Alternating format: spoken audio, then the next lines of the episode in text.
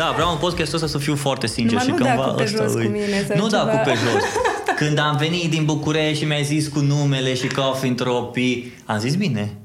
Cofentropy. Coffentropy. Așa, asta te-a Coffin enervat Trophy. numele? Eu tot Coffin- așa știu. ziceam Coffin Trophy Dar și asta tot te așa o să enervează zic. pe tine? Nu, atunci, bă, dar zic, de ce nu? Irina Rusu, simplu, adică e numele E tău luat. și știu, e luat, e toate asta, I Toate don't care. variantele, toate underscore-urile, toate Irina, a, a, a, ai luat. Vezi, ai luat, ai un nume uh, comun. Foarte comun. Irina e cel mai comun, în generația mea, e cel mai comun nume, uh, prenume din Republica Moldavia și Rusu e cel mai comun nume de familie. Mm. Și Irina Rusu, dacă cauți așa de curiozitate pe Facebook, nu e ca și Robi Catai. Da, nu, uite, vezi, aici mă simt cumva binecuvântat să fiu Să și știi. ungur.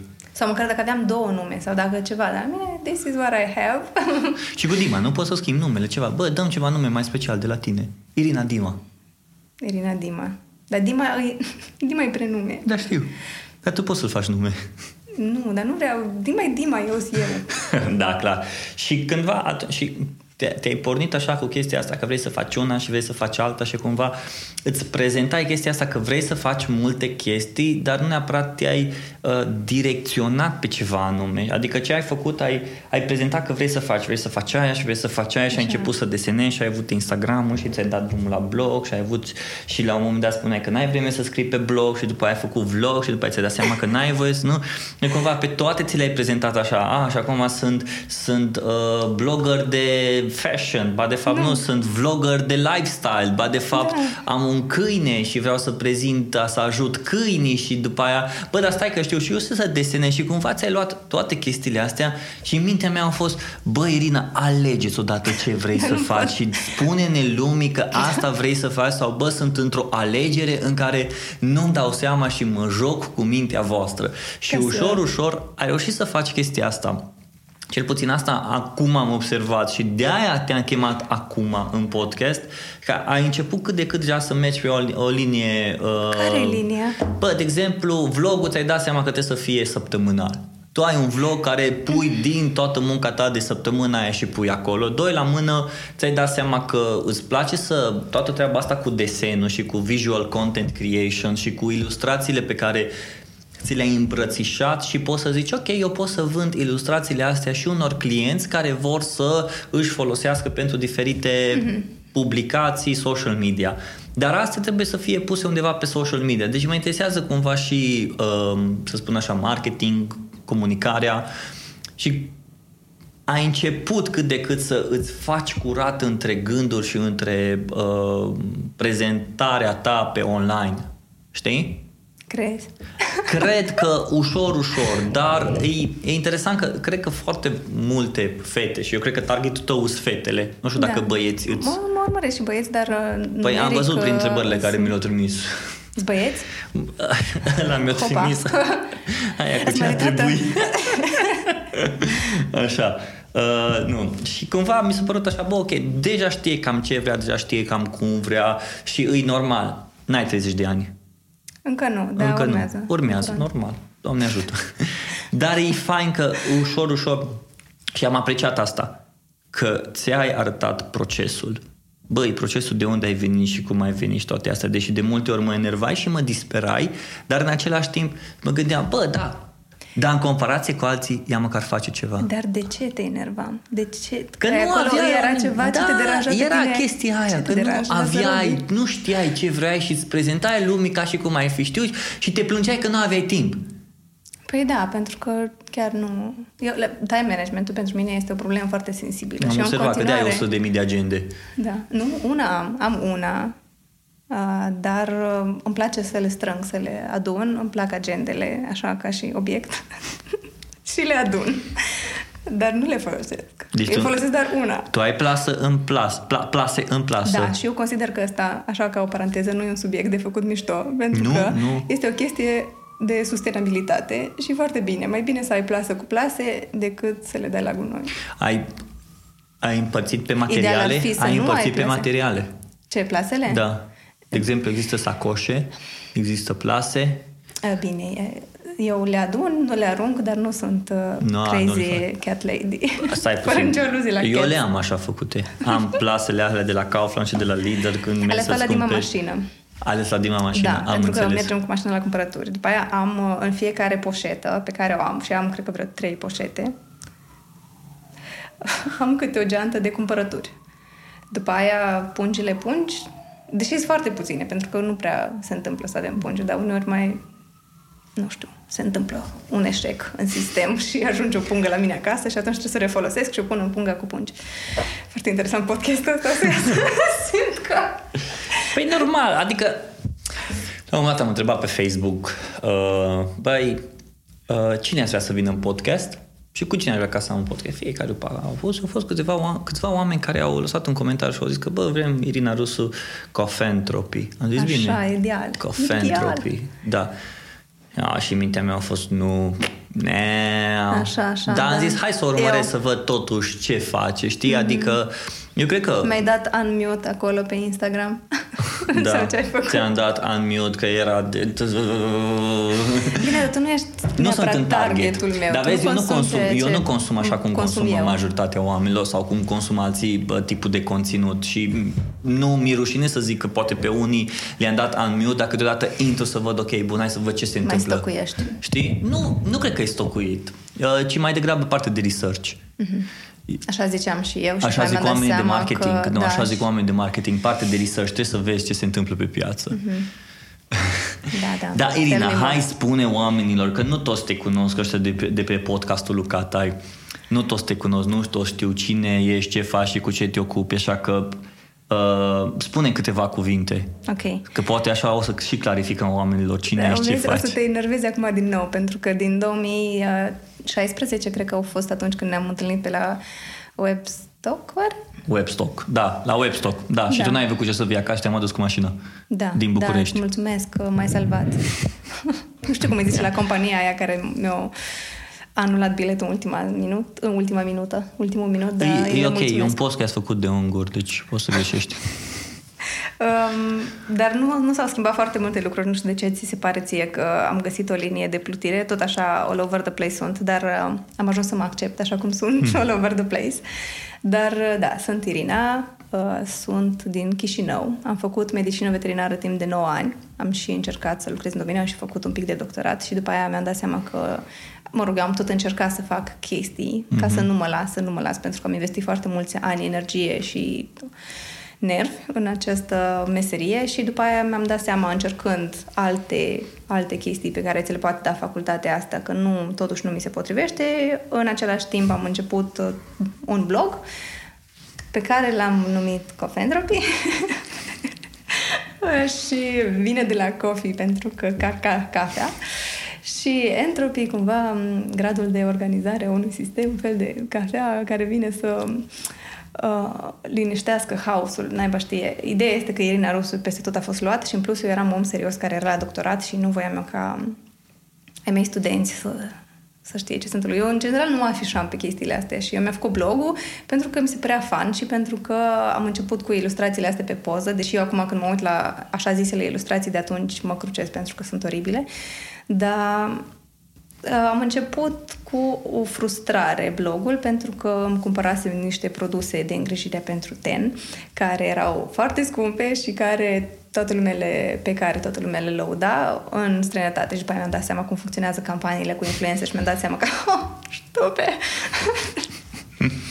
și da, cumva frustrarea mea a, a primelor articole cumva au fost să scriu că uite, nu-i totul așa cum uh, spune toată lumea. Și după aia am început să prindă un pic de curaj, am început să, să am mai mult de trei persoane care se uită la chestia asta, mi-a făcut Instagram, mi-a făcut Facebook și treptat, treptat s-a dezvoltat în ceea ce este acum. Tu acum ești antreprenor. Da, de fapt, eu, de ce am lăsat medicina veterinară, n-am lăsat-o pentru Instagram și blog, asta a fost așa o chestie care mi-a plăcut, am lăsat-o pentru că am început să studiez design grafic, am făcut niște cursuri și asta fac eu, de fapt. Fac Unde ai design făcut grafic cursurile alea? La Zain. Mhm. Am făcut un curs din asta pentru începători foarte simplu cu Didicașa. Și uh, după cursul ăla am început singură tot. Adică acum nu pot să zic că I'm self-taught, pentru că e așa, hm, nu am stat eu să descoper Photoshop-ul și Illustrator, am uitat pe YouTube la 10.000 de filmulețe și pe Skillshare și de acolo am început să învăț, să văd cum e cu branding, să văd cum e cu un pic Și de tu astăzi ce marketing vinzi? online. Acum design grafic și uh, mai fac social media management pe partea de creare de conținut mai mult, nu pe copyright uh-huh. și nu uh-huh. pe strategie. Uh-huh. Sau la clienți mai mici care nu vor uh, să explodeze piața, fac tot. Uh-huh. Dar asta e jobul meu de om mare. Și tu te, tu te împarți între uh, clienții tăi și da. indirect și tu ești clientul tău, așa Da. Așa, și cum reușești să te împarți cu chestiile astea? Uh. Pentru că și tu ești clientul tău, adică tu trebuie să creezi conținut pentru tine, tu trebuie să creezi conținut video, uh, audio, nu, video, text, foto. Păi, uh, nu știu cum să spun asta cu... Mi se pare că ideea asta de creare conținut vine cumva mie mi se pare, când spui că eu sunt content creator, parcă mi se pare, știi, că e așa ceva forțat. De ce? A, nu știu, pentru că dacă e ceva ce trebuie să faci, trebuie deja. să creezi. E deja cumva nu e așa natural. Pe când ceea ce fac eu pe Instagram, eu dacă nu am chef și nu-mi vine nimic să postez, nu postez. Și dacă nu postez trei zile, nu e catastrofă. Nu mă tem că o să-mi scadă riciu și engagement-ul și... Pentru că, de fapt, nu scade așa cum se vehiculează că ar scădea. Pe mine mă disperă deja discuțiile astea dintre dacă nu postezi, nu scade, nu scade dacă nu și postezi așa la ora 6 seara, vineri, da. gata, ți-a murit contul. Și mai mm. sunt uh, cei care zic că au găsit un studiu în care spun că la ora 9 dimineața, dacă postezi, da. îți crește nu știu ce. Dar studiul ăla e făcut pe 7000 de americani și studiul ăla a apărut pentru America. Atunci da. metodologia a fost făcută și tot, uh, tot calupul respectiv a fost făcut pentru America. Deci dacă ei postau la 9 dimineața, nu înseamnă că la 9 dimineața în România ar trebui postat. Da, e o aberație. În general, contextul contează extrem de mult în orice domeniu. Adică trebuie să știi ce faci și pe ceea ce funcționează pentru, să zicem, dacă să ne luăm de social media, mm-hmm. nu știu, pentru o pagină cu mâncare, nu o să funcționeze pentru ceva care se cu cărți. Adică chestii diferite și comunicare diferită și nu știu. Da, tu vorbești și foarte mult despre cărți. Le A, citești da. pe toate când le... Uite, chiar acum am postat ultimul vlog, este despre turul bibliotecii. În fine, uh, nu consider că citesc mai mult decât citește un om normal care uh-huh. are chestii de făcut. Uh, citesc... Uh, când citești? Seara. Okay. Sau când uh, procrastinez și vreau să mă simt că am făcut ceva util. Ok. Mm, asta e interesant. Adică să te gândești că vrei să faci ceva util și citești. Mă simt vinovată dacă mă uit pe YouTube și atunci mm, hai să citesc pentru că nu mă simt așa de vinovată. Deși... De ce? nu știu, pentru că mi se pare că atunci când consum content din asta, vezi, content, vorbim în termeni, uh, video pe YouTube despre make-up sau știu eu ce uh-huh. fac gadgetile pe internet, mă simt așa că n-am luat nimic bun din aia și n-am devenit o persoană mai bună. Și crezi că din cărți, dacă citești, o să iei lucru mai bun? Mi se pare că cărțile uh, cumva îți educă empatia. Sau cel puțin eu așa vreau să cred. Și deși mă consider o persoană destul de empatică, uneori, nu știu, o carte bună e ca un... O să mă urască cei care iubesc cărțile cu pasiune, dar e ca un serial în care tu urmărești un personaj și cumva îi vezi toate deciziile, toate chestiile pe care le face. Și te învață să empatizezi cu oameni pe care în mod normal nu ei uh-huh. iubi sau n-ai empatizat cu ei, cred, nu știu. Dar mai sunt și astea de dezvoltare personală și... Hmm. Mm. Și... Uneori. Uh, ok. Se mai și citești cărțile cumva, adică le, cărțile printate, că în 2019 deja da. vorbim. Ce, ce, ce carte ai citit ultima dată? Am ascultat un audiobook. Ah, ok. Și vezi că fiecare om are difer, are un mod diferit de a consuma conținut, de a consuma mm-hmm. o mhm. carte, știi? Adică tu, de exemplu, le cumperi sau whatever, le primești sau ceva, da. faci parteneriate și adică folosești cărțile cumva astea printate. Which is fine. Și atunci, cum consum? De ce întreb asta? Pentru că eu, de exemplu, consum, iau cu un pix și mă zgălesc peste tot. Adică folosesc cartea ca un jurnal ca un jurnal pentru ideile mele pe, când vine vorba de cartea respectivă. Ok. Și atunci cartea eu nu mai dau la nimeni. Dar tu ce carte citești? La ce cărți te referi acum? Uh, eu, de exemplu, citesc, mm, nu citesc beletristică și chestii de genul. Aveți? Asta nu, asta am... No. Păi da, da, dacă ai citit din astea, atunci nu mai n-ai avea ce să notezi. Exact. Știi? Că le iei ca atare. Eu mai degrabă citesc chestiile astea, de exemplu, din marketing sau whatever. Acolo, tot da, ce domeniu, deci tot ce e domeniu da. și bine, dar vezi că și deja și în marketing deja o duc mult mai, nu mai 1, 2, 3, 4, 5, adică e cumva în orice domeniu, știi? Uh-huh. Adică e super dezvoltat și spune cumva povestea sau whatever. Și cumva de acolo, când iei cartea, și poți să-ți notezi. Tu cum, de exemplu, cum consumi cartea? Uh, dacă este o carte de genul dezvoltare personală sau marketing sau mai știu eu ce, că încerc să mai citesc în diferite chestii, uh, nu-mi place să scriu pentru că nu-mi place să țin cărțile după aia uh-huh. și le dau. Dacă îi cuiva să-i dau sau le dau la TAC. Uh, TAC este o asociație din Cluj care mie îmi place foarte mult, cei fac medicină veterinară socială și odată pe lună fac bazarul de bine, în cadrul căruia eu donez sau Oameni uh-huh. din mhm. Cluj donează lucruri și alți oameni vin și le cumpără ieftin. Și asta fac eu cu cărțile, de exemplu, sau cu produse pe care le primesc și nu mi se potrivesc. Long story short, uh, nu păstrez cărțile pe care le-am citit. Iar atunci când vreau să... Nu păstrez fac... cărțile pe care le-ai citit? Decât foarte puține. Ok. Foarte puține cărți uh-huh. păstrez. Um, și îmi fac și o notițe și folosesc niște postituri din astea foarte înguste, așa sunt, și le lipesc pe porțiunea care mă interesează și notița o scriu pe postit. Și după aia când vreau să mă întorc și să fac un fel de rezumat, pentru că și cumva document, nu, nu documentez mult spus, dar povestesc despre cărțile pe care le-am citit pe Instagram sau YouTube sau pe Facebook, pe una uh-huh. din astea. Și uh, vreau să mă leg de ceva, pentru că de obicei la sfârșitul cărții, dacă n-ai de ce să te apuci, uiți. Uh-huh. Interesant. Deci și postituri. Interesant. Eu, de exemplu, mă trezesc dimineața. Atunci dimineața îmi place cel mai mult să citesc. Uh-huh. Cred că mintea mea atunci e mult mai odihnită și mult mai ok. Tu spuneai că seara da. poți să-ți deconectezi cumva mintea ta din toată munca pe care ai prestat-o în ziua respectivă și seara să te pui, ok, luăm o pauză, o oră, eu cu mintea mea și cu cartea. Uh, pot, pentru că citesc altfel de cărți decât citești tu. Adică dacă eu aș lucra în marketing, seara n-aș putea să citesc despre marketing. It's too uh-huh. much, știi?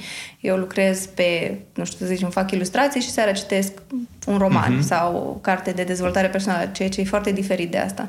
Și o altă chestie pe care am învățat să o fac și eu, mi-o iert, este că pot să citesc și 20 de pagini și să mă liniștesc. Adică înainte eram, ah, gata, dacă tot m-am pus să citesc, să stau să citesc acolo 100 de pagini. Da.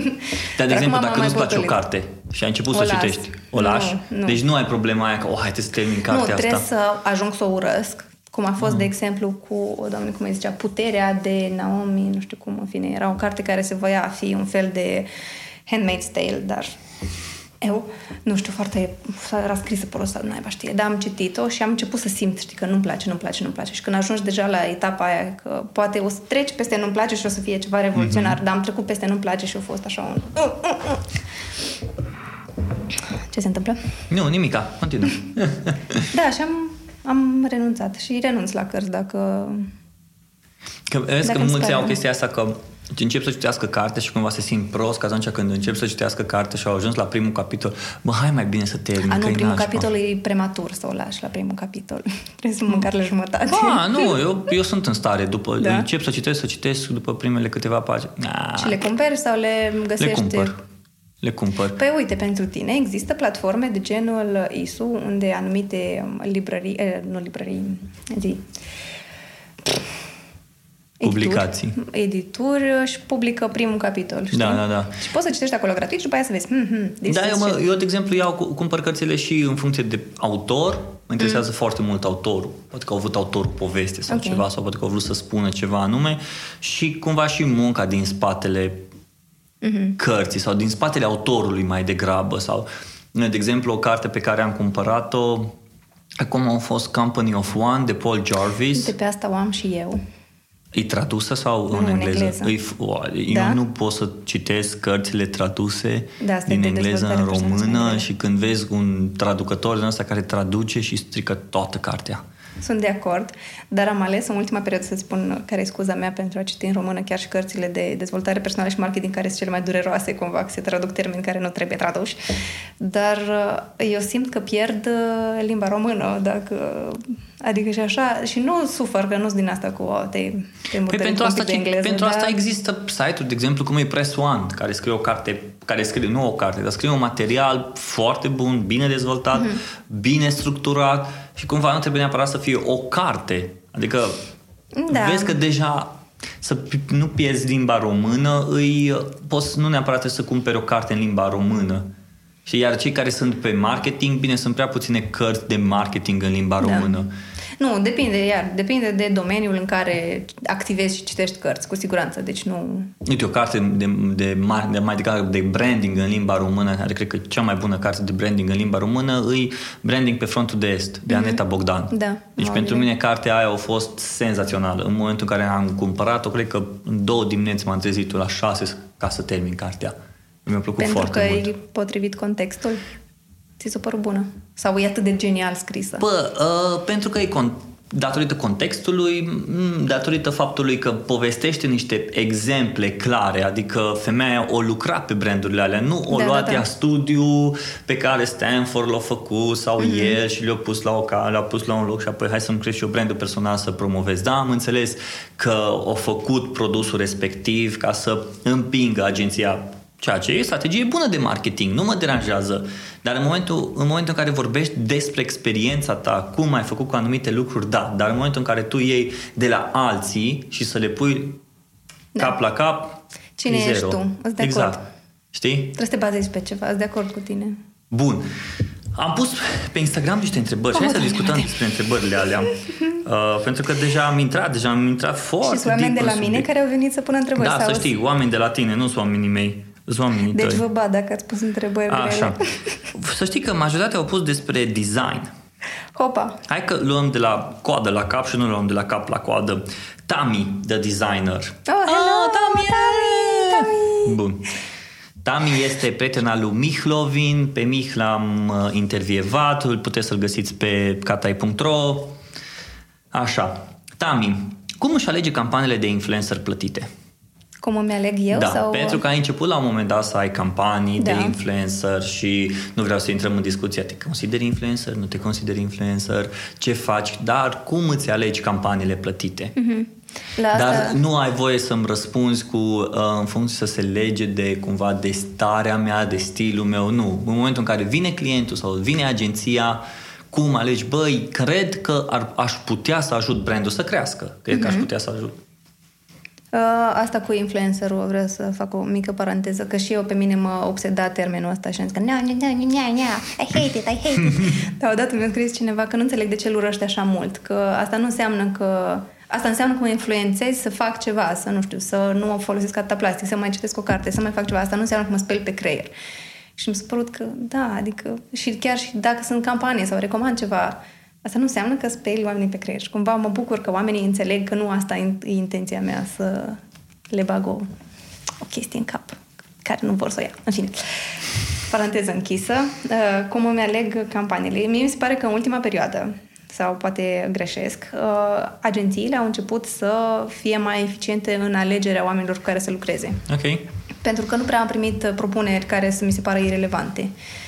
Adică dacă înainte, nu știu, primeam mail-uri de videochat, acum, de exemplu, nu mai primesc așa ceva.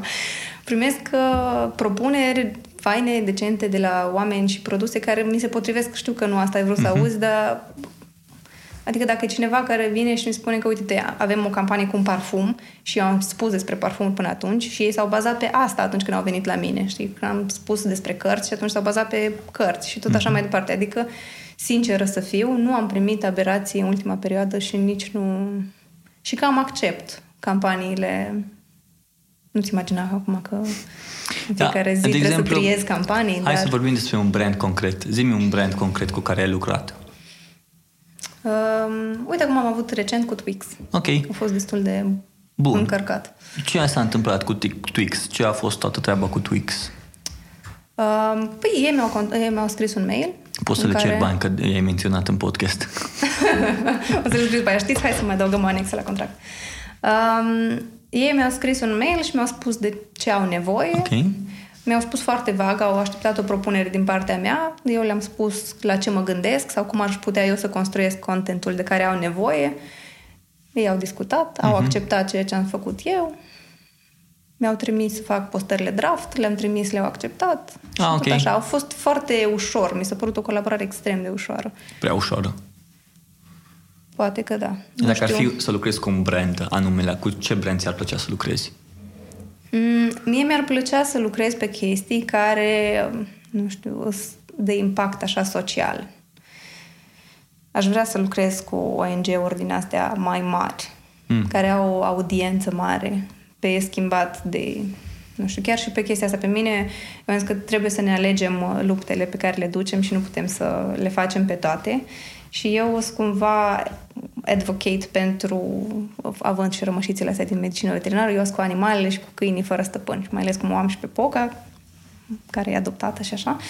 Uh, vreau să merg în direcția asta și tot asta fac și cu TAC, de exemplu, dar nu e campanie sau mm-hmm. ceva, adică după aia să mă trezesc cineva să-mi comenteze. Dar mie îmi plac asta și eu aș vrea să fac parte din ceva și pro bono, dar să fie ceva cu impact și să fie ceva credibil, să nu fie numai așa de greenwashing sau mai știu eu ce. Ah, okay. Deși mai particip și la din astea, dar vreau să fie ceva sincer și de suflet. Ok, bun. Deci asta interesant. ar fi. Dar, de exemplu, ce refuz e atunci când um, un brand e foarte reticent la postări și vrea să-mi dicteze un scenariu după care să fac ceva și atunci sub nicio formă nu accept. A fost recent, am primit un mail în care cineva mi-a spus că uite, trebuie să pui poza asta, să spui un text de genul acesta și uh-huh. după aia un story de genul acesta și deși am acceptat inițial pentru că era mai vagă toată treaba și când au venit detaliile astea, am zis că nu se întâmplă. Deci cumva ai vrea și să ai amprenta ta da, în lucrarea respectivă. Cu siguranță. Dar în același timp și să vă găsiți cumva punctele comune între guideline-ul lor și exact. stilul tău. Asta mi-a plăcut la Twix, că ei m-au lăsat, știi, să fac postările, pentru că și eu am respect pentru ei. Eu înțeleg că ei uh-huh. vor să obțină ceva în campania asta și nu o să mă fac că nu colaborăm, că, a, vai, uite, ceva uh-huh. acolo. Adică a fost o campanie, a fost o campanie plătită, să se vadă produsul și așa, cu respect față de ei și respect față de comunitatea mea, pentru că nu o să stau nici să le pun acolo. Cumpărați acum cel mai nou uh-huh. produs. Dacă nu-l cumpărați, o să fiți, nu știu, în suferință veșnică. Când Trebuie să fie totul cu respect, mi se pare, față de okay. oamenii cu care interacționezi. Să luăm, să, luați, să luăm totul cu respect în momentul în care începem să colaborăm? Asta în general. Așa? Ok. În general, mi se pare că trebuie să ne respectăm unii pe alții și pe noi înșine. De ce zici deși, asta? Deși, iarăși, aici e o chestie subiectivă. Mie mi se pare uneori când văd anumite postări, că eu, de exemplu, uite, primesc un brief care știu că a fost trimis la mai mulți oameni și eu îl, nu-l accept, știi, spun că nu mă interesează asta. și văd alți oameni care fac exact ceea ce s-au spus acolo în mail uh-huh. și face o persoană, două persoane, adică același lucru, știi, și uh-huh. foarte așa teatral și nu e natural. Și pentru mine asta mi se pare că nu-i respect față de munca ta și de față de audiența ta. Dar pentru persoanele respective poate nu are nicio legătură. Adică Bine, Irina, dar aici tu... Exact, nu Irina, aici tu trebuie să te gândești puțin, că pentru ei business, adică, bă, ok, facem business, tu trebuie să atingi niște rezultate, brandul respectiv trebuie să atingă niște rezultate, eu ți-am livrat, o mers da. și gata, mergem mai departe. Adică pentru unii oameni partea asta de influencer marketing e un job de 8-10-12 ore pe care îl faci da, zi de zi. Ok, avem trei branduri, le-am promovat. Ce vreți? Trafic? Poftim trafic. Ce vreți? Engagement? Poftim engagement. Atunci brand, cumva mă și uit că omul din agenția aia care mm-hmm. lucrează pentru clientul respectiv, el are un target de atins. Da, cu siguranță. Știi? Și atunci, ok, e, tot, e un fel de, de multe ori într-un fel, parcă îmi și pare rău că atunci când aleg, ok, să colaboreze pe influencer marketing, gândește-te că între Ciocan și Nicovală uh-huh. vine clientul și zice, eu vreau chestia asta și atunci în marea mulțime asta a influencerilor care, unii care livrează, alții care nu livrează, în funcție de ce vrei să livreze engagement, vrei să livreze awareness, vrei să livreze trafic, vrei să livreze, nu știu, uh-huh. să livreze followers și subscribers, nu prea cred că merge. Acolo deja e o întreagă strategie. Atunci gândește că agentul respectiv, el trebuie să găsească influencerul ăla, care uh, el e și el pe stilul lui și atunci el trebuie să găsească punctele alea comune printre alte, alți clienți pe care are. Și cumva mi și milă de el, că bă, îi, nu există, sunt prea puține agențiile care ar putea să fie, nu știu, ca în state. Bă, noi facem numai influencer, adică mm-hmm. îi cunoaștem, îi știm, îi luăm, îi creștem, îi fac mult mai mult decât, decât toată treaba asta. Da, sunt de acord. Dar, uh, nu știu, în același timp mi se pare că în ultima perioadă, sau iar poate e chestie subiectivă, oamenii, audiența, publicul, zile cum vrei, uh, au dezvoltat așa un radar la... Pot să zic bullshit? Mm-hmm. bullshit. și nu mai, nu mai este credibilitatea aia că a, uite, da, vedeți acum prietenii mei de la nu știu ce și mi se pare că nu mai este tracțiunea aia de cum era înainte, dacă cineva, nu știu, care are foarte mulți followers, menționa ceva într-un story și acum când menționează același ceva într-un story. Mm-hmm. Mi se pare că e diferit. Adică trebuie să fie o conexiune, trebuie să fie credibil, trebuie să fie ceva care, nu știu, se integrează. Sau să-l faci tu, dacă ești atât de bun, să se integreze. Dar eu nu prea am văzut oameni atât de buni încât să... Mă rog, nu mă bag aici, nu, chiar nu. nu. teritoriul meu. cancel, cancel. um, e foarte interesant că sunt creatori de conținut care de exemplu, Dan Mays, pe care ți l-am arătat adineauri, uh, la un moment dat trebuia să prezinte un, uh, un feature pe care Adobe l-a lansat și l-a creat o întreagă poveste, cum s-a dus el și a luat jobul lui Sorosa, care era juristă sau avocat și pe Soros a dus-o în jobul lui, care el e content creator, video blogger, videoblogger, da, vlogger mm-hmm. și așa mai departe și cumva au pus în paralel toată treaba asta și, la, și au pus-o cumva și pe soră sa să prezinte feature-ul de la Adobe și la sfârșit o și pus, da, ok, uite, ăsta e un, un proiect care a fost susținut de Adobe, știi? Adică cumva au creat toată povestea respectivă și normal că au mers pentru el, pentru că el e și fiind creator de conținut exact. pentru vlogging, a fost un feature special pentru chestia asta. Dar vezi că atunci deja când un vlogger sau nu, nu, un orice creator de conținut care vine și primește un brief de la un brand și poate niciodată nu folosi produsul respectiv. Da. Și atunci tu deja să începi să-l promovezi, mie mi se pare destul de ciudat. Și... Păi da, dar vezi aici, de exemplu, eu nu cred că Adobe s-a dus la el și a spus că uite, uite, vei face asta, asta, asta. Și i-a dat libertatea să facă ce-a vrut el. Da. Și atunci a ieșit ceva super fain. Pentru că a văzut că folosește Adobe, da. vede cum e, atunci e mult mai ușor să vorbești. Mich spunea la un moment dat că el ar face o campanie, adică nu s-ar duce direct și spune, a, uite, de cât de bună e mâncarea asta sau nu știu, începe să-l folosească la început și vorbește înainte să folosească, nu, să vorbească după ce l-o folosi, știi? Și îi gol paharul, îi goală, îi goală cutia aia. Uite, te am folosit, astea sunt avantajele, astea sunt dezavantajele, pros and cons. Mm-hmm. Oamenii asta vor. YouTube... Oamenii, da, dar vrea oare agenția să-i spui cons? Vezi? A, ai, vrea. Exact, aici îi. Adică, bă, hai să arătăm și partea bună, dar ok, hai să recunoaștem că aveți și parte negativă. Da, nu se întâmplă. Și nu o să se întâmple niciodată. Da, într-o lume perfectă, într-un podcast perfect, se poate discuta despre asta, dar nu o să se întâmple. Poate se întâmplă, dar la un nivel foarte mare, în care omul ăla are e atât de important și părerea lui e atât de importantă în mhm. audiența lui și are o audiență imensă încât ăla poate să zică ce vrea numai să apară produsul, știi? Exact. Dar... Mm, mm. Hai să trecem la următoarea întrebare. Um... Dar ce era cu designul totuși? Oh, erau cu design. Uite-te, ce sfaturi ai pentru începători în design? Trei uh, sfaturi. Să lucreze gratis okay. la început pentru proiecte care îi plac. Păi da, adică eu nu știam nimic despre graphic design. Eu ce-am, ce-am făcut uh, fără să-mi dau seama.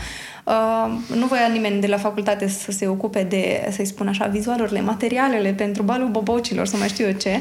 Și eu am făcut în Canva. Scuză-mă că nu un așa că...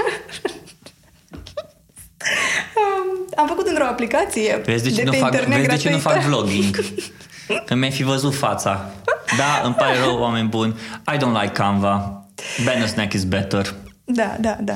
Dar atunci eram încă studentă, nu știam prea multe, nu te cunoșteam pe bani. tine, nu aveam bani, gratis, în fine.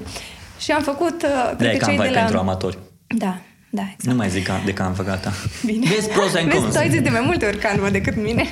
Da, de-aia Ben Snack e mai bun. Um, da, și uh, cred că cei de la print s-au crucit când au văzut materialele respective, dar în fine, au uh-huh. fost niște chestii pe care le-am făcut și de acolo, după aia am, am avut o conferință pentru care am făcut tot așa niște... O, Doamne, era oribile, nici măcar nu vreau să-mi amintesc, dar pentru vremea respectivă și pentru faptul că nimeni nu vrea să facă asta mai ales pe gratis, uh, le-am făcut eu și tot așa, treptat, treptat, dintr-un proiectel într-un proiectel, dintr-un afiș pentru Dog Assist, o altă asociație în care a fost și POCA cu terapie asistată de animale, tot așa, treptat, treptat și așa câștigi și vizibilitate, dar și lucrezi la proiecte care îți plac și cumva ești motivat că, uite, vrei să iasă ceva pentru momentul respectiv bun și după aia câștigi un cliențel, un alt cliențel și tot așa. Okay. Și așa mi se pare. Deci asta și e prima dată trebuie să începi să lucrezi pe gratis. Da, să înveți, uh-huh. să înveți, să faci și să, să lucrezi pe gratis. Da, îmi pare rău. Nu e niciun secret. nu e ca și cum vai, te pui pe Dribble sau pe Behance și toată lumea o să sară peste tine că ce designer talentat ești. Dar nu, Trebuie să faci. Și cum îți alegi până la urmă proiectele pentru care trebuie să lucrezi pe gratis? Să fie ceva cu care rezonezi. Să, nu știu, mie mi se pare că e foarte important, în general eu cred în voluntariat, dar nu neapărat în asociații și ONG-uri și nu știu ce, eu cred că fiecare trebuie să ne alegem, iarăși, luptele despre care povestem mm-hmm. mai înainte, și să facem ceva în direcția aia. Și oricine poate să aleagă din orice domeniu. Dacă ești avocat, poți să dai două, trei ore pe lună pentru o asociație care, nu știu, cu femei de, din familii defavorizate, nu știu, copii. Mm. Adică sigur îți găsești, trebuie numai să, un pic, un pic să te interesezi. Și în orice domeniu poți să faci. Dacă ești social media manager, poți să lucrezi acolo câteva ore. Dacă ești, nu, orice. Lucrezi la o bancă, poți să dai sfaturi tot așa, pe gratis. Respectiv în design, gra- în design grafic, tot așa poți să-ți alegi nu știu, campanii de donat sânge, plimbat câini, orice. Nu da, mie mi se pare că, de exemplu, sau uite, de exemplu, ce ai făcut tu.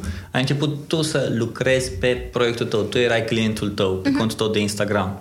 Și atunci tu lucrai pe proiectele alea și învățai pe chestiile alea. Da. Și adică nici nu trebuie neapărat să ai un client pentru care să lucrezi. Da, nici nu, poți, nu trebuie să-l aștepți neapărat, exact. poți să faci pentru tine. Ia-ți un proiect, ia-ți, nu știu, copacii vezi din Cluj-Napoca și te iar duci... la proiecte. Cum? Zic că iar la proiect ne întoarcem. Da, da, eu cred, eu cred foarte mult în side projects. Da. Eu cred foarte mult că omul, dacă nu are experiență, trebuie să înceapă să își facă side projecturi. Astăzi, un om de marketing, nici, adică dacă vrei să lucrezi în marketing sau în design sau unde altundeva, nu trebuie să mergi cu CV-ul tău Fă-ți da. un portofoliu. Fă-ți un portofoliu, fie că un portofoliu tău, un canal de YouTube de 10.000 mm, de subscribers, care o să fie mult mai um, acceptat, mult mai acceptat, de fapt mult mai hai să spunem așa, lumea o să, uh, o să aprecieze mult mai mult un canal de YouTube în care ai 10.000 de followers decât un CV cu două pagini. Pentru că vezi că Depinde om... în ce domeniu ești. Da, de bine, vorbim medic. despre domeniul nostru. Mm, medic normal, ar fi destul de aiure, știi? Ba, da, cred că dacă, dacă uh, să spunem, spitalul ăla ar, ar veni un medic care are un cont de 10.000, îl aș angaja pe marketing și l-aș da pe director de marketing afară. Nu, dar uite, și în medicină, asta mă rog, e o paranteză probabil inutilă, dar ar fi foarte interesant să faci content, știi, da, medical. Da, clar, cu uh, disclaimer-ul că nu se dau consultații online și nu știu ce, dar tot așa, poți să faci content, e foarte mult. Mie îmi place ceva ce Luiza Daneliuc, nu știu dacă o știi, are un canal pe YouTube, uh, e contabilă uh-huh. și povestește despre tot felul de probleme contabilicești care te... și așa își câștigă și ea credibilitate și a spus că ea nu mai acceptă clienți pentru că e full, ceea ce e de înțeles și uh, poate să-și crească fiurile și să aibă mai puțin clienți, dar în schimb așa cum vrea ea mi se pare foarte fain să dai comunității sau lumii sau țării. Deci cred că atunci, atunci cumva, când vrei să te apuci de o treabă, da. Din nou, ne întoarcem la ce ziceam înainte. Astăzi trăim într-o perioadă în care poți să-ți faci tu treaba ta, să scrii tu treaba ta, nu neapărat să vină cineva să-ți dea ție de lucru. Da. Ok. Da. Să do it. Întreba... Acum, cum zice preferatul tău, Gary Vaynerchuk, just work, do the work, do the work. Bă, nu neapărat, adică... Nu-i preferatul tău sau nu neapărat? Ba da, îl, îl, să știi că îl apreciez, dar nu neapărat genul ăla de îl apreciez. Hustle, hustle. Uh, aici cred că lumea înțelege greșit. Pentru că lumea Probabil. se uită, știi cum e? Dacă eu aș scrie, aș scrie un material despre, nu știu, uh, Vaca Mov, aș face un audio despre Vaca Mov al lui Seth Godin, aș face și un video despre Vaca Mov și aș pune și eu o poză despre Vaca Mov, lumea zice că eu numai despre Vaca Mov, eu numai uh-huh. cartea Vaca Mov am citit, dar uh-huh. înainte și după am mai scris, am mai vorbit și despre alte cărți. Atunci cumva, uh, cred că lumea asta care uh, consumă în ghilimele contentul în care Gary spune că bă, work, work, work sau așa mai departe, zice, a, bă, ăsta vrea să ne, să ne dispere. Nu e adevărat. Adică, bă, sunt unii oameni care trebuie să fie motivați ca să-și facă treaba, dar sunt unii care nu trebuie. Probabil, da. Și eu cred, să știi că el spune chestia asta și l-am urmărit. Problema asta de cum spun alții cu hustle, uh, cum e hustle porn, uh-huh. avea hustle pornul ăsta, e că omul care a scris chestia aia e omul care a consumat numai conținutul ăla în care Gary a venit și l-a zis la 2-3, bă, muncește dacă vrei să ai, dacă da. nu taci din gură, știi? Dar unii care muncesc, bă, ce, ce Până la urmă, ce te împlinește? Asta este uh, o metaforă pentru, în general, Instagram și orice platformă, știi? Uh, pentru că oamenilor, în general... A, și eu au folosit și cuvântul porn ca să facă și un clickbait. Prinde, da. da. Uh, oamenilor le place să pună etichete și nouă ne place la toată lumea. Și cumva să simplifici lucrurile despre un om. Și aici cineva da. a simplificat lucrurile despre da. Gary Vaynerchuk. Cineva simplifică lucrurile despre un influencer online și abstractizează exact. restul ce mai a făcut, știi? Și cumva Unii o numesc chestia aia o, o cum îi spune, ceva specific și o signature, Mhm. Uh, dar de fapt nu poți să rezolvi o persoană doar la o chestie de genul ăla. Bă, eu cred că fiecare om are, un, are plusurile și minusurile lui, știi? Adică Da, da. Uh, și iar fiecare om își prezintă la un moment dat viața când alege să o prezinte. Mai ne întoarcem la Gary Vaynerchuk, o să-și o prezinte în stilul ăsta m, foarte... El și-o la stilul lui și gata. Dar îl avem, de exemplu, pe Ryan Holiday, care e total altfel. Care el scrie, scrie mm. mult, el merge pe scris și vorbește la eveniment, dar nu își înregistrează evenimentele. Ăsta, orice ce face, el pune și pe net, bă, pe gratis. Mm-hmm. Bun, îl ai după aia pe Tony Robbins, care ăsta își vinde, ăsta ce vinde? Ăsta vinde ce vrei tu vinde. Știi? Mm-hmm. Nu știi pe Tony Robbins. Ba da, știu, nu, cum adică știu, știu, dar nu știu cine este și știu eticheta lui, Da. dar nu, nu am consumat, deci, Vezi deci cumva? nu, nu sunt foarte curioasă. A, asta e interesant, că vezi că fiecare are o anumită etichetă și eu cred că omul deștept ea ar, ar putea să se uite, nu știu, să-l consume pe Seth Godin, să-l consume pe Paul Jarvis, duminică când scrie, își trimite newsletterele și, bă, ok, asta, asta merge pe teoria asta, asta merge pe teoria asta. Câteodată e bun Gary, câteodată e bun Ryan, câteodată e bun, nu știu, oricare altul. Da.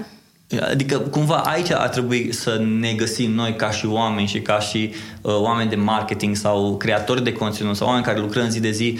Pentru că mot- în motivația noastră, mulți spun, a, motivația mea mi-o iau din consumatori. Da, dar consumatorii tăi, al conținutului tău, nu o să te motiveze tot timpul, că câteodată nu o să, te, nu o să ai motivația ta și ai nevoie și de oameni care, pe care, bă, îi stigmatizezi și uite, vreau să iau și eu de la, uh-huh. de la el.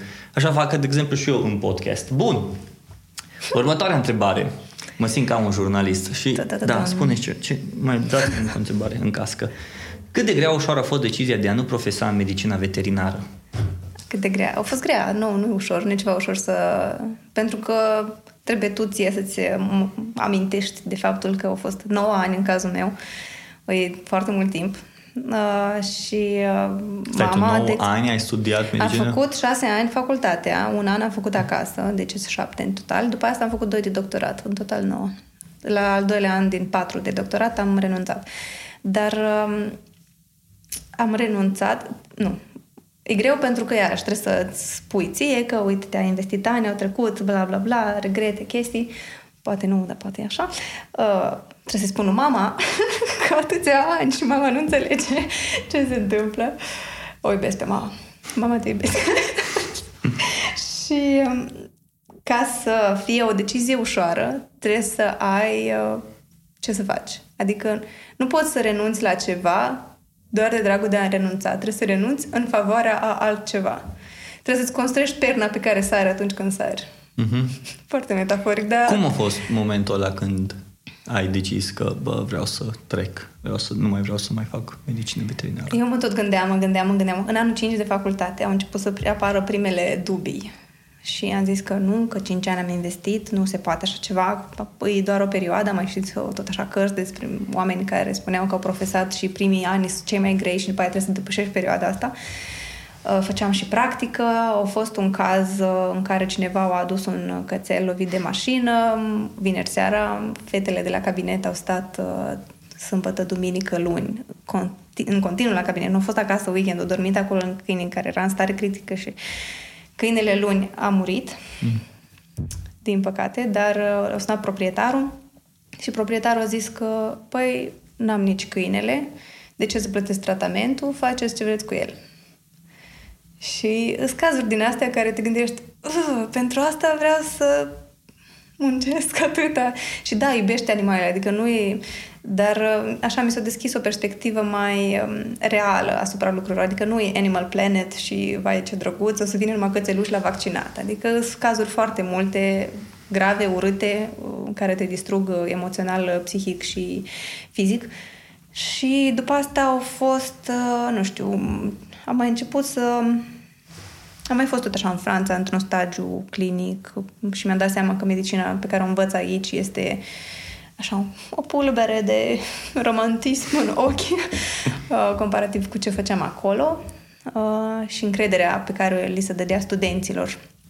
Pentru adică acolo eu am făcut prima operație cap-coadă singură și acolo au avut încredere în mine, știi? Și aici nu, nu se poate. În fine, nu despre asta, nu vreau să Așa, și uh, după asta am zis că dacă tot am investit toți anii ăștia, bine, ok, nu vreau să fac chirurgie, nu vreau să fac lucru clinic, să văd ce poate să-mi dea facultatea asta pe lângă. Și am încercat cercetarea și în cercetare am avut un subiect minunat, extrem de interesant, foarte interesant, doar că eram singură în fața dragostei și nu aveam nici de cine să întreb și eram așa în fiecare uh, săptămână, lună apărea cu un articol nou, articole științifice mă refer, uh, în care ce, nu știu, laboratoarele din state, de exemplu, uh, scoteau câte o, o formulă nouă sau un, um, o rețetă nouă de ceea ce preparam eu atunci și îmi dădeam seama că eu niciodată nu o să ajung sau nici măcar nu o să îndrăznesc. Ce maximum ce pot să fac eu, asta e să iau o rețetă de-a lor, ușor să o modific și să sper că o să-mi accepte cineva drept invenție, știi? Da, e o penibilitate și cam așa se întâmplă cu cercetarea, da, în fine.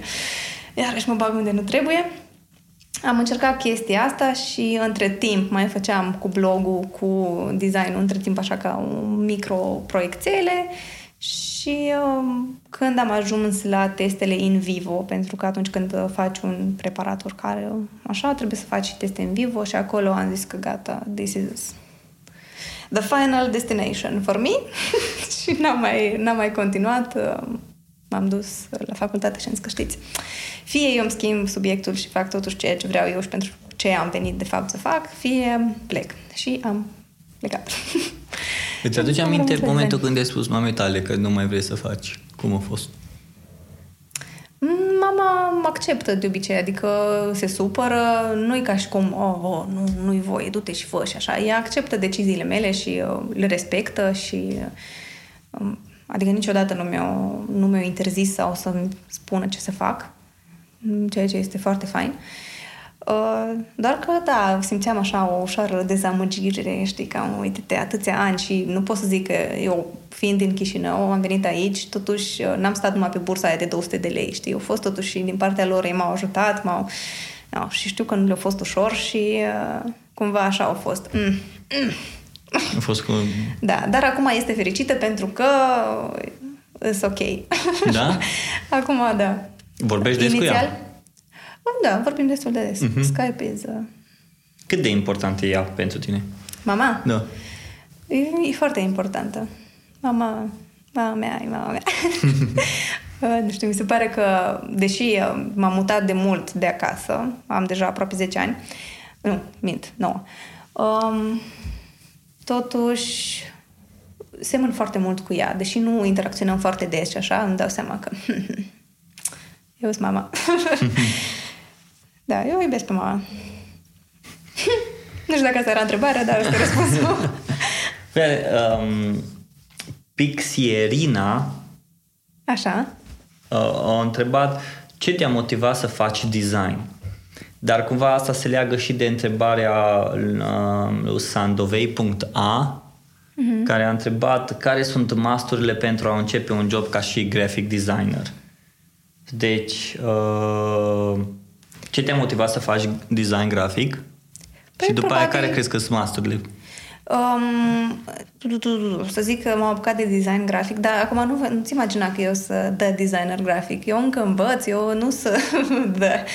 Nu se compară. Sunt oameni super talentați de la care mă uit și îmi imagine, nu-mi imaginez cum concep anumite chestii. Adică mm-hmm. sunt foarte departe. Eu mă supraviețuiesc doar. Dar um, Asta că am făcut, tot timpul îmi plăcea să desenez. Adică să desenez, nu știu, să-ți explic, eu învățam desenând. Dacă uh-huh. învățam la anatomie, de exemplu, structura ochiului, desenam fiecare strătuleț și așa, și după aia colegii mei își făceau la Xerox. Dar uh, mi se părea foarte interesant și mă gândeam cândva, poate dacă o să rămân cu facultatea și cu asta, o să fac desene pentru cărțile de, de la facultate. Minunat job. Dar uh, mi se părea atunci, când am încercat cu valul bobocilor și așa, că uh, designul grafic trebuie să fii cu desenul. Dar nu trebuie să fie. Adică designul grafic și ilustrația sunt două chestii total diferite. Poți să faci ilustrație, poți să nu faci design grafic. Și poți să nu fii talentat la desenat pentru a face design grafic. Deci designul grafic e tehnic, trebuie să înveți tehnic. Ilustrația e mai mult așa de... Dar și în una și în alta trebuie să muncești. Adică nimic, niciun secret. Și toți ilustratorii la care mă uit și visez cât de talentați deși cred că și ei urăsc cuvântul talentat, așa cum eu uram influencer, uh, e multă muncă și atât. Muncă într-un anumit direct, într-o anumită direcție. Deci trebuie multă muncă. În... Da, trebuie să ai o afinitate pentru asta, adică să-ți placă să înveți și să muncești. Nu nimica.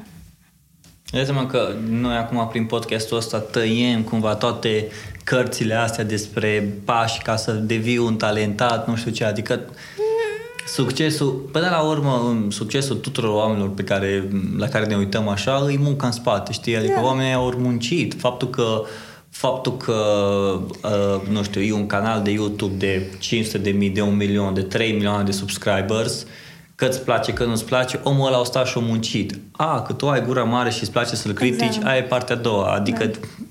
crede-mă că nu, nu o să-i se umple buzunarul și nu o să-i scadă buzunarul faptul că tu ai venit și ai criticat, știi? Da, exact. Zim cum, uh, cum te diluiești. Ce ciudat sună. Diluezi? Nu. Uh, când vin haterii pe canalul tău. Tu știi că n-am, n-am așa mulți. Am avut uh, un hate pe YouTube uh-huh. și țin minte și l-am șters. Pentru că mi se pare, e la mine acasă, n-ai ce căuta tu cu mizeria. Uh, cineva mi-a zis că am accent de, de, cum am zis, de club ieftin de București. Și am zis că delete, delete. bloc. Uh, pe Instagram, dar pot să uh, văd un pattern așa, când uh, se întâmplă hate-ul, tot așa, n-am, nu pot să zic că m-am întâmpinat foarte des, pentru că eu nici nu abordez subiecte foarte sensibile, nu vorbesc despre religie, nu abordez subiecte foarte așa de Viorica Dăncilă și prietenii și să mai mult cu happy, happy, joy, joy și uneori problemele de viață normală, fără aspirații gigantice. Dar vin atunci când sunt persoane care nu înțeleg ce fac, vorba ta, știi? Se uită doar la o chestie, văd un lucru și consideră că aia e esența mea. Cum a fost odată, ăla o să fie valul de hate pe care o să-l țin minte, cineva a preluat, e ceva cont din asta pe Instagram de hate, adică se prelează tot felul de filmulețe și așa se pun pe pagina respectivă și uitați-vă la proasta asta. Și o dat ceva din context, absolut și o pus pe pagina respectivă și de acolo mi-au venit mesaje din astea cu umor proasto sau merit să... În fine, au fost mm-hmm. urâte. Dar nu pot, adică ce, ce legătură au ele cu mine, știi? Adică, și n-au, când ai văzut că vine la tine, cât de multe ori afecta sau ce ai făcut? Bă, nu pot să zic că nu mă afectează, mă enervează, deci simt așa, mm-hmm. what the, nu, nu mă, dar nu o să stau să discut cu oamenii aia, mm-hmm. pentru că ei și-au făcut concluzia, să schimb părerea cuiva Asta e să-i spui că el nu are dreptate și oamenilor nu le place să accepte că ei n-au dreptate și atunci da, nu o să se schimbe niciodată. Și mai bine nu te bagi. Mai bine trebuie să te gândești așa, într-un echilibru, știi? Pentru un hater să fie trei oameni care au luat ceva bun de la tine, da, știu? Da, da. Vezi, tu prezinți partea asta faină, dar hai să fim și sinceri. Eu cred că te-au afectat cumva. Nu te-au afectat. Pagina adică când ai văzut, da, pagina respectivă, faptul că ți-au luat, faptul că au, mm avut libertatea să facă. Pentru că, da, sunt oameni care îți trebuie, bă, ești varză. Bă, omule, tu, tu ai comentat așa, atât de ușor ești varză. Dar hai să vedem, uh, bun, zim tu ce ai face dacă ai fi în locul meu. Adică ai fi creat video, ai fi, cre- ai fi făcut chestia asta, ce ai făcut? Nu, păi nici nu se... Vezi că oamenii ăștia niciodată nu o să, o să poate să te pune în paralel cu ce au făcut ei, știi? Bă, uite-te, așa se face și ce ai făcut tu e prostie. Dar omul da, da, care a făcut așa... Care, mm, oamenii care fac ceva într-un domeniu nu o să stea. își văd de treaba lor exact. și nu stau să... E ca și oamenii, nu știu, care mm, să zic oamenii cu mulți bani nu o să vină la ăia care încearcă să facă nu știu ce acolo, să îi, da, exact. sau uh, cei care, fetele care merg la sală și arată superb, nu o să vină la una care mănâncă așa urma să-i zică tu, tu, tu, tu, tu, tu, tu. Asta o să-și vadă treaba ei. Uh-huh. Cine zice, în schimb, sunt tot ăștia care mănâncă așa urma și cum tu îți permiți să mănânci urma public când, uite, tu ești ca și mine, cu probleme și tu, de ce, de ce te baci, uh-huh. știi? Și de ce tu te consideri mai bună decât mine, știi? E cumva reacția asta și atunci și eu având uh, chestia asta pe Instagram, fiind cumva o fată simplă, uneori nemachiată, uneori machiată, uneori mă îmbrac frumos, uneori în marea parte a timpului sunt pijamale și îs cu câinele meu și nu bat capul de chestii și semăn cu multe fete care sunt la fel, știi? Și atunci de ce eu am dreptul să am colaborări sau nu știu ce mm-hmm. și mhm. ele n Cumva, și nu e o chestie conștientă neapărat a oamenilor care, adică nu înțeleg, a, uite așa și așa, dar sunt niște frustrări din astea Și iarăși ne, ne aducem cu, a, că sunt niște oameni frustrați. Dar e așa. Și Nu. eu când mă supăr pe cineva, tot e o frustrare a mea. Și tu când te superi că eu scofendră, tot e o frustrare a ta dintr-un Da, anumit asta motiv. știi că m-a apreciat că ai scris în paranteză, nu știu dacă mai ții minte, că scuze, Robi, ai scris în paranteză. Da, dar uite, vezi, pentru că nu cred că fiecare, adică fiecare om poate să-și urmeze pasiunea lui. Dacă unuia îi place să facă o chestie și altuia vrea, el vrea, de exemplu, tu ai numele tău, Coffee Entropy, am zis Da. bine? Da, Întotdeauna o e să... foarte Eu, eu să- tot timpul o să zic... Coffee Entropy. Nu, eu o să-ți spun Coffee Trophy. Bine. Asta Îți e- permit. Da, mulțumesc. Să-ți cumperi domeniul. Coffee Trophy. Nu, lasă, poți să-și ia cineva. Și cumva asta mă... Uh, vezi că ajung oamenii care poate creează content bun sau poate creează content de calitate, poate ajută prin contentul pe care fac să-l motiveze, să rezolve niște bră, uh, probleme, uh-huh. Cumva să fie după aia lovit de altul care are libertatea să dea atât de ușor Știi? Și bă, stai puțin, adică eu am muncit pentru chestia asta și tu numai dintr-un comentariu ai dat. Deși atunci când suntem dispuși să publicăm conținutul mm-hmm. pe care îl creăm, o să ajungem la un moment dat să ne ardăm public, știi? Și atunci când arăți public, deja da, o să-ți dai seama că e pus pe internet, adică să te aștepți și la love Da. și la hate. Că dacă e numai love, fără hate, înseamnă că faci ceva greșit. Uh, nu știu neapărat. Oricum va fi cineva care te va critica. Asta mm-hmm. e fără... Dar uh, nu știu cum să zic, să zic, știi. Uite, de exemplu, sunt conturi care fac slime. Sau, știi Bă, ce mie, e slime? mie, da, știu, Uite. mie mi se pare fascinant. Da? Da, eu cred. Și da, tu știai, de exemplu, că în America există un, o, o, un festival de slime făcut de o fată Hmm, ce de vreo interesant. 18 ani sau așa ceva și face zeci de mii de dolari, dacă nu, nu, Da, cu scuze, siguranță. sute de mii de dolari. Și vin branduri care o sponsorizează și ei sunt o întreagă comunitate care fac chestia asta. Și stau și se discută, bă, cum ai făcut aia și cum ai făcut aia. Și adică mie, mi- mie personal mi se pare fascinant. Poate la unul de 30 treci și serios, niște plastilină care se învârte. Da, dar uite-te, co- copilul ăla o sta Ție și... ți se pare fascinantă cealaltă parte, asta de cifre, nu? nu, mie sau mi se ție pare îți- fascinant îți se pare fascinant pasiunea să te uiți asta. la slime-ul ăla. Nu, mie nu, dar ia un copil și îl pui să se uite și după ce s-a uitat, ghiși ce o să facă. Adică mie asta, mie, asta mi se pare tare, că copilul ăla o să facă chestia, o să facă ceva. Nu că numai se uită, se uită și rămâne și după aia o să-i comenteze la aia uh, pe YouTube bă, ce proastă ești că ai făcut chestia asta așa, știi? Nu, o făcut ceva și cumva mie asta îmi place în toată treaba asta cu slime, că îl motivează pe copilul ăla, o motivează pe fetița aia de clasa a doua, clasa a treia să, facă facă slime? Exact. Și da, asta e pasiunea ei atunci. Așa cum am avut noi pasiunea noastră de, cu plastilină și ne jucam cu plastilina și după aia la un moment dat aveam avut 3-4 culori și ziceam hm, cum ar fi să le punem pe toate deodată și oricum se făcea gri sau negru și le-am pus pe toate și, da, și Da. după aia se făcut, na, și le aruncat. Da, îmi trebuie altă plastilină. Da, dar pe de altă parte, mi se pare important să se înțeleagă uh, că, da, poți să faci chestii cu, să zicem, slime sau poți să faci chestii de vlogging sau de Instagram și nu știu ce, dar nu ceea ce vreau cumva un mesaj ăsta, deși audiența mea nu e asta, care sunt să asculte un astfel de mesaj, dar mi se pare că e foarte important să se înțeleagă că this is not nu că this is not a job, dar uh, nu vreau Dar nu să trebuie să fie fie... job. A, pentru atunci... Nu, nu, nu. Să nu, fie, să nu creadă că asta pot să fie ei când vor crește mari, gen, știi? Nici nu trebuie, știi? Da, Copii da. care se gândesc că când o să fiu mare, adică pe mine mă doare Foarte- când mă uit la chestiile astea, la interviu și la nu știu ce, să lăsăm Da. slime-ul la o parte, că Da. oricum nu mă pricep, dar um, atunci când uh, se, îi întreabă pe copii ce vrei să fii când vei crește mare și el zice vlogger. Pe mine mă doare chestia asta, pentru Dar că el- nu e ok să fii Dar așa, el, nu? da, dar el atunci cu mintea lui aia gândește că vrea Poate. să fie vlogger. dar, cred. gând, dar știu, știi, Să nu mă pare ce Eu în voiam să fiu spatele... medic veterinar și tot n-a fost. Da, da, uite, ce e în spatele unui vlogger? E unul care vede cadre, e unul care uh, editează, unul care îți creează o poveste, e un producător...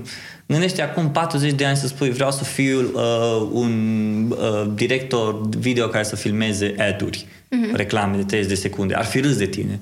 Astăzi să faci reclame de 30 de secunde Da, la da, branduri da. din, din astea mari, e Mai liniștit, ok. Cum? Ai dreptate. O să Eu- crească mari și o să-și dea seama că nu e Da, așa. adică oamenii o să crească mari, o să, o să zică, bă, da, uite, te-am învățat să editezi video. Uh-huh. Bun, ok, ai învățat să editezi video, what's next? Știi? Dacă da. învață să facă bani din chestia asta, why not? Eu, când mi-am cumpărat calculator, am început să uh, mă joc în Photoshop, să editez pozele prietenilor, să-mi bag joc de pozele lor. Mm-hmm. Le făceam ochii Liquify da, da, da. și din alea, știi? Și după aia a zis, uite, dar aș putea să pun poate ceva texte. Și după aia alții îmi trimiteau, auzi, nu mă pui pe mine pe lângă fata asta și să-i scun la mulți ani și chestii de genul. Și, ba, da. Și ușor, ușor m-am tot jucat cu el. Până la un moment dat a venit un tip și a zis, auzi, mi trebuie un logo pentru firma mea de transport. Mm-hmm. Poți să faci? Da.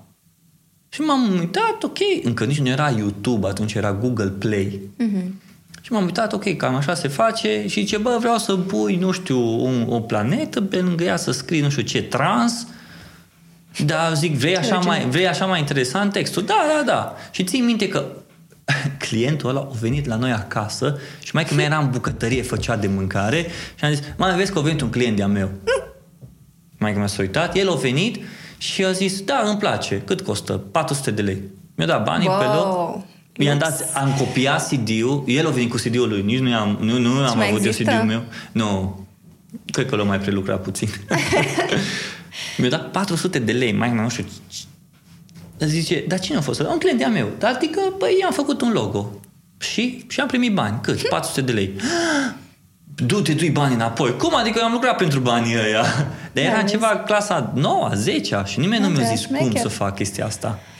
Vezi, eu cred că generația de astăzi poate noi cu mintea noastră nu înțelegem, dar dacă ei vor să facă slime, să facă slime. Dacă ei vor să, nu știu, să colecționeze jucării, să le colecționeze.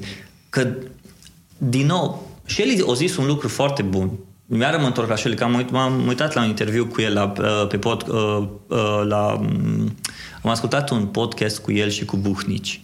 Și a spus că copiii să-i lași în fața calculatorului, dar să nu îi, uh, să nu-i uiți în fața calculatorului.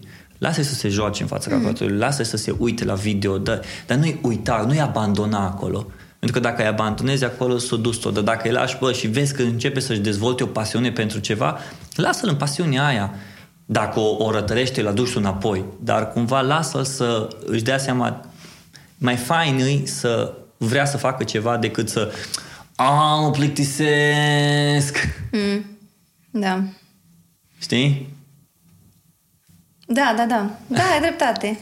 Așa e. Zim? Vorbim despre parenting imediat. Da, intrăm în parenting. Uh, zim, Felicitări, mai de Zimi, uh, care îi uh, frustrarea ta cea mai mare când vine vorba de creat content? Uh. Frustrare. Bă, trebuie să pun în fiecare zi, trebuie să fie calitativ, trebuie să fie pe stilul meu. Mm, nu știu ce să zic. Vezi că ți-am zis, știi, că eu încerc să fac atunci când îmi vine să fac, știi? Uh-huh. Pe mine mă enervează. Uite, acum am văzut tot așa, am o, o durere.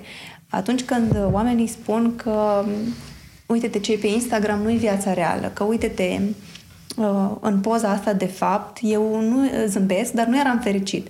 Și întrebarea mea este, ok, faptul că pui pe Instagram atunci când ești happy și postezi atunci și cumva se selectează doar uh, fericirea, e una, dar alta e să fake it, adică mi se pare că Instagram nu trebuie să fie despre fake it, știi? Nu trebuie să pui mhm. poze cu tine zâmbind. Poți să pui numai poze atunci când tu ești fericit și când nu ești, să nu pui.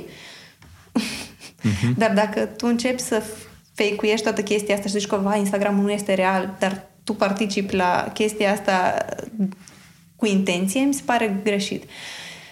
Asta a fost o paranteză pentru frustrările și probabil dacă aș face, nu știu, din că trebuie să fac, atunci, da, ar fi mai dificil și aș avea frustrări. Așa să zic că frustrări... Mm.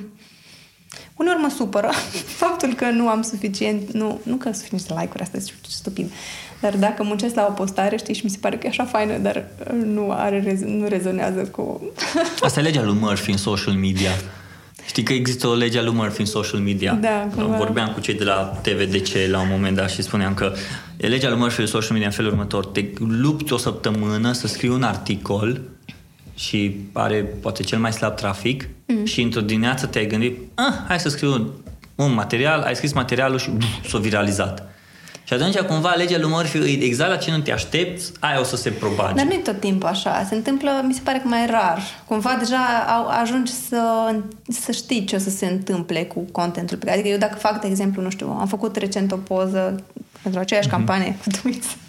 Uh, și știam că chiar dacă este hashtag ad și am menționat lucrul ăsta și de obicei oamenii sunt așa mm, mm, mm, și nu interacționează și acolo o, cred că e a treia poză după engagement pe profilul meu și știam că o să meargă bine pentru că e diferită, pentru că e fun, pentru că știu oamenii care mă urmăresc. Um, dar uneori se întâmplă că nu așa, știi? Dar oricum, o las acolo, există mm-hmm. 400 de like-uri lasă să trăiască. Zi, what's next pentru tine? Uh, next? Păi eu lucrez la proiectul meu personal, care se numește Urban Tale, la care lucrez de 2 ani și tot nu am avansat extrem de mult, spre marea mea rușine, pentru că time management. Și uh, fac uh, cărțile poștale, cartolinele, că, cănele le-am făcut în iarnă, care au mers super bine și iarăși uh, indirect trebuie să mulțumesc platformei și audienței mele, pentru că dacă pur și simplu făceam un produs nelegat mm-hmm. de persoana mea și ne așa, n-ar fi fost, n-ar fi avut succesul care l-a avut având audiența mea, pentru că oricum s-au selectat oameni care sunt pe aceeași lungime de undă cu mine și cumva și produsele le-au plăcut cum plac mie și atunci suntem așa o Ok. chestie. Dar da, ăsta este focusul meu acum, nici măcar nu vreau să-mi caut pe graphic design sau social media management, ci pe Urban Tale, pe proiectul meu. Super. Și de la Urban Tale, ca, uh, care e un produs pe cărți poștale, Acum, adică am început mai cu asta pentru uh-huh. că buget. e scump să produci, e foarte scump să produci chestii, foarte scump, mai ales când toată lumea, mai ales când vrei să le faci local și când vrei să, mă rog, să faci puține, de cele mai multe ori sunt uși închise, dar dacă vrei să faci mare, atunci trebuie să ai bani serios, uh-huh. nu așa, să te joci cu 200 de obiecte. Uh, și asta e cumva dificultatea până cum, pentru mine. Și de asta fac postcarduri pentru a ușor, ușor să adun un pic de bani ca să fac următorul produs care e un pic mai scump și care trebuie să... Zim de ce ai, nevo- Zim de ce ai avea nevoie. De ce aș avea da. nevoie? Da. În afară de bani. Uh, să mă educ să îmi gestionez timpul mai bine pentru ca să fac totul ce... Uh-huh. Eu am o problemă că nu știu să deleg chestii, n-am încredere în nimeni. Eu vreau să fac totul singur și vreau să fac și site-ul singur și blog, pentru că știu totul deja perfect, eu știu cum trebuie să fie, dar că trebuie să-l fac. Hmm. Dacă mă apuc, în mintea mea asta durează o oră, dar când mă apuc să fac, asta durează trei zile și după aia mă frustrez că hmm. de ce a durat trei zile, dar n-am făcut nimic și tot așa bătați pe loc. Dar... Uh, Ai avea nevoie de parteneri pentru Urban Tale? Nu, vreau să fac singură. Vrei să fii singură? Ok. Da. Eu inițial voiam să fac un uh, magazin online uh-huh. uh, cu produse de design românesc. Uh, categoria asta de decorațiuni, de obiecte micuțe care îmi plac mie, tot așa, de papeterie, de nu știu ce. Mi-am făcut și lista cu oamenii pe care vreau să am în magazinul respectiv și așa și așa. Și în iarnă am avut uh, ocazia pentru care îi mulțumesc Alexandrei Crăciun și celor de la târgul care au organizat târgul de Crăciun. Uh, mi-au dat ocazia să încerc cu căsu- o căsuță s-a numit Chitiburul și eu m-am ocupat de partea asta de organizare logistică, bla, bla, bla. Și am văzut cum e să ai un magazin de genul ăsta și mi-am dat seama că este foarte greu. Mm. Foarte greu să, să convingi oamenii de ce, nu știu, o cană făcută la noi costă 50 de lei și nu 10 să-i convingi. Și nu, nu vrei să convingi pe nimeni, știi? Vrei să fie un lucru apreciat. Nu vrei să faci vânzări, să cumpărați acum, cumpărați. Uh-huh. Vrei să fie un lucru apreciat și nu prea este și atunci uh, te super și trist și nu mai vrei să faci nimic. Ca să nu terminăm într-o notă așa uh, negativă a lucrurilor. Nu, dar happy, happy, joy, joy. Se poate. Deci eu da. o să fac, o să fie. O să... Ok, bun. um, pe Irina o știți deja, pentru că ați ascultat-o uh, și cred că ați avut niște lucruri destul de interesante de învățat în podcastul ăsta. Dacă nu, atunci măcar să învățați din rău, de exemplu time management. Da. Și uh, Irina, să știi că am ajuns acum după ce, și după ce am povestit, dar și înainte să vii, uh, apreciez pentru că apreciez faptul că ai început deja să îți faci ordine în tot ceea ce vrei să îți spui, să-ți faci, să-ți prezinți și ceea ce e fain și să fii con, constantă în munca ta și în, uh, în proiectele tale. Sper ca Urban Tale să fie dincolo de ceea ce visezi tu. Și uh, să, nu știu, poate să ajungă un proiect național destul de mișto despre care să poți să povestești la un moment dat. Uh, sper, sincer sper. Eu vreau să fie național, vreau să fie în fine. Internațional? Vreau. Nu, internațional nu. Național, național vreau să fie. Ok. Oameni buni, dacă credeți că puteți să o ajutați pe Irina după criteriile ei, desigur, nu după criteriile voastre. Nu știu criterii. Uh, fie că sunteți un brand care vreți să sponsorizați, fie că sunteți o agenție care vreți să o luați, fie că îi scrieți ei, iar ea o să vă zică dacă nu, da sau să, dacă nu. Trebuie să, să ce? cumpere postcardurile ca să okay. pot să fac bani să-mi fac o agende. Atunci simplu. agenția respectivă să cumpere, nu știu, vreo șapte mii, să te pună Perfect, să, să-ți dea un avans. ok. Vezi, și aici e interesant, că altul ar, vrea, ar avea spiritul antreprenorial să zică, bă, da, uite, hai să vedem și ne dăm seama. Tu cumva vrei tu să îți faci chestia asta ta. Ceea ce... Mă dau cu capul de perete. Da, să dai cu capul de perete. Sunt un pic așa. Cred că, cred că de... nu în sensul... Uh... În fine, trecem pe ce zice. Bun. Cafentropy. Mulțumesc. Pe Instagram, c o f f n t r o p y uh, pe blog e la fel.ro E peste tot la fel, vezi? Peste Avantajul de a avea un acest tip de nume ciudat este că nu există în altă parte și peste tot poți să iei Îți urăsc numele, să știi, nu-mi place. Nici acum nu se placă. Da, e ok, you can live with it. Da. Nu? Poți să treci cu asta. Adică nu da, e ca și adică... cum nu te supără dimine- în o nouă dimineață la Ruby, iar nu-i place numele meu. Da. Eu da, mai, da, acum mai okay. o să-mi iau hate de la uh, comunitatea nu, nu, ta. Nu, sunt oameni maturi, inteligenți. Nu, de obicei, eu am încredere în oamenii care mă urmăresc. Mă uit la statistici, sunt oameni mari. Da. Oameni buni, asta a fost podcastul de azi. Pe Irina v-ați spus, v-am spus unde o găsiți. Mulțumesc Dacă frumos. ați ascultat podcastul, faceți-i un, nu știu, un share, nu, un screenshot, puneți pe stories, spuneți unde vreți voi, dați tag la Cata Robi, la Coffee Entropy ca să vă... Noi, tu îi re, re, repostezi pe cei care Uh, nu, asta e o discuție separată, da? dar e destul de... Da, podcastul o să-l repostești. Da, da, da. măcar o să-l podcastul, postez. Da, o să-l posteze. Da. O să fac un, o postare separată. Oh. Bun, asta a fost podcastul de azi. Vă mulțumesc că a stat și ați ascultat. Mulțumesc și... frumos. Sper că nu v-am plictisit până la dacă vă plictisit, bătrâneți. Păi dacă vă plictisit, atunci o să treceți la următorul episod. nu ajuns aici și degeaba îmi cer scuze, așa că vă mulțumesc dacă ați rămas până aici. să aveți o zi, o seară, o dimineață frumoasă, depinde când ascultați podcastul. Pa!